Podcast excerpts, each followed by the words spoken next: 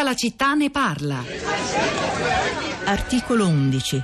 L'Italia ripudia la guerra come strumento di offesa alla libertà degli altri popoli e come mezzo di risoluzione delle controversie internazionali. Consente, in condizioni di parità con gli altri Stati, alle limitazioni di sovranità necessarie ad un ordinamento che assicuri la pace e la giustizia fra le nazioni, promuove e favorisce le organizzazioni internazionali rivolte a tale scopo.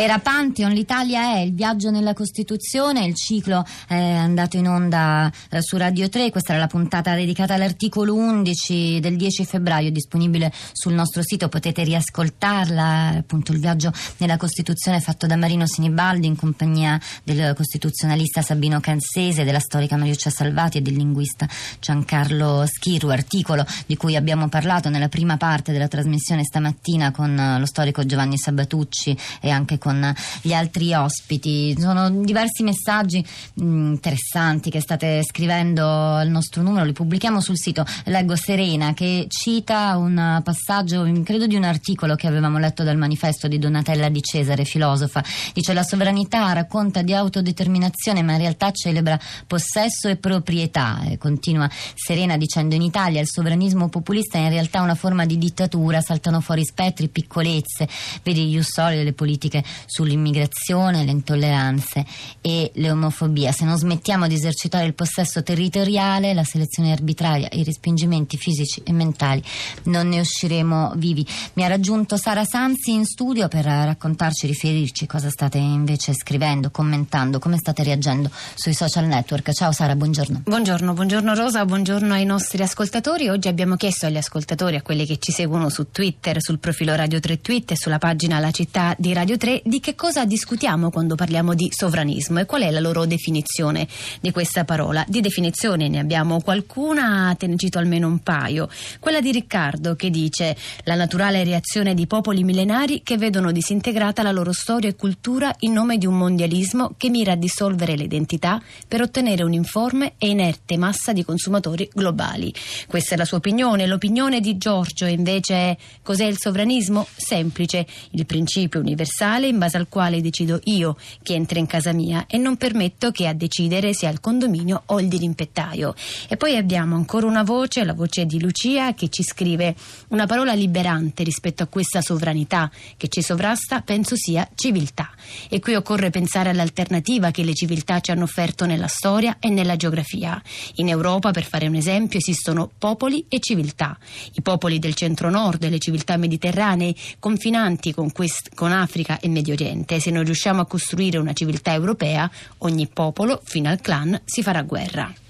Allora, sono collegati con noi tre ascoltatori, Sergio, Enrico e Anna. Iniziamo con Sergio, buongiorno, lei da dove ah, chiama? Bu- Buona giornata. Eh, senta, io ho apprezzato tantissimo l'intervento della signora Simona Maggiorelli e condivido pienamente. Direttrice di Left, da oggi certo, in edicola. Certo, certo. Ecco, dicevo prima che quello che mi preoccupa è che nel vertice del 28-29 giugno veramente si rischi, si rischi eh, l'unità dell'Europa, si rischi il futuro dell'Europa è un futuro che finora eh, sinceramente io vedo che sia sempre stato mal gestito, mal gestito soprattutto perché purtroppo è prevalso un asse eh, Germania-Francia, Germania-Francia-Inghilterra prima, eh, mettendo un po' al margine diciamo, tutti gli altri paesi. E questo purtroppo è stata una politica fortemente miope dell'Europa che ha, eh, non ha fatto altro che alimentare i regionalismi, aumentare i populismi e si è visto quello che sta succedendo qui nel nostro paese, quello eh, che potrebbe succedere in Francia, quello che su- succede in Austria, per non parlare poi dei paesi del blocco di Visegrad, eh, Ungheria in testa, che sinceramente, come diceva il, eh, un, uh, il, primo, il primo intervento a di questa mattina eh, sì, quello di Giuseppe Antonelli dei provvedimenti, bisognerebbe mm. prendere dei provvedimenti nei confronti di quei paesi e non lasciar perdere tutto in virtù che, che, mh, mm, dei, de, degli scambi economici che ci sono con questi paesi. Io abito qui nel nord-est e vedo ogni giorno il traffico spaventoso che c'è eh, tra eh, il, le nostre regioni e i paesi dell'est. Ci sono le autostrade che sono piene di tir che provengono dal, dai paesi dell'est. 7 su 10 sono dei paesi dell'est. Sergio, grazie All... per la sua ampia testimonianza da, dal nord-est, appunto da Vicenza. E c'è anche Enrico da sentire. Buongiorno, lei da dove chiama? Buongiorno, chiamo da Ferrara. Cosa voleva dirci Enrico? Allora, eh, no, io volevo molto brevemente criticare la tesi per cui eh, ci sarebbe un elemento di contraddizione tra gli interessi dire, italiani e la posizione del cosiddetto gruppo di Visegrad, per cui secondo questa tesi molto suggestiva non sarebbe mai possibile un'alleanza tra sovranismi nazionali perché destinati dire, inevitabilmente in nome del rispettivo interesse a porsi in contrasto l'uno con l'altro e quindi tendenzialmente autodistruggersi. È molto suggestiva questa tesi, ma secondo me non corrisponde al vero per il semplice fatto che la posizione di Visegrad è quella di opporre alla priorità della redistribuzione degli arrivi quella della limitazione degli arrivi. E questo non è fantascienza, è possibile farlo semplicemente eh, impegnandosi in quello che già era stato adombrato dal Presidente del governo italiano, cioè eh, concentrando all'esterno dell'Unione Europea il controllo dei flussi tramite missioni in Niger, stabilizzando la Libia tramite una rete di hotspot che permetta di filtrare. Eh, punti Enrico che, che, abbiamo affrontato in numerose puntate, anche il, la questione davvero molto complessa del rapporto con, con la Libia, questioni su cui, sulle quali eh, torniamo, torneremo spesso ancora. C'è anche Anna, buongiorno. Buongiorno. Anna, lei da dove no. chiama e cosa voleva dirci?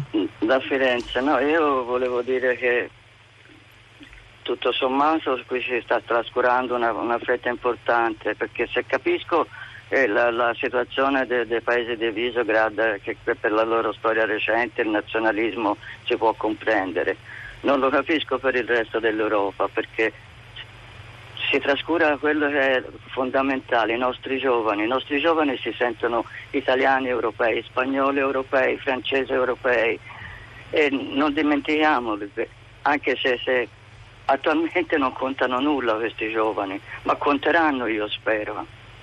Il passaggio delle generazioni di fronte al sogno, all'applicazione europea è un punto molto importante. Anna, grazie. Sara. Rosa, proprio di Europa parla anche un tweet che leggiamo sulla nostra pagina Radio 3 Tweet di Pietro che dice quando si parla di Europa in Italia non si riesce a non schierarsi o per un europeismo autolesionista che fa gli interessi di Francia e Germania o per un sovranismo cieco che guarda solo al consenso elettorale. Serve più senso critico, dice Pietro Silano. Pietro.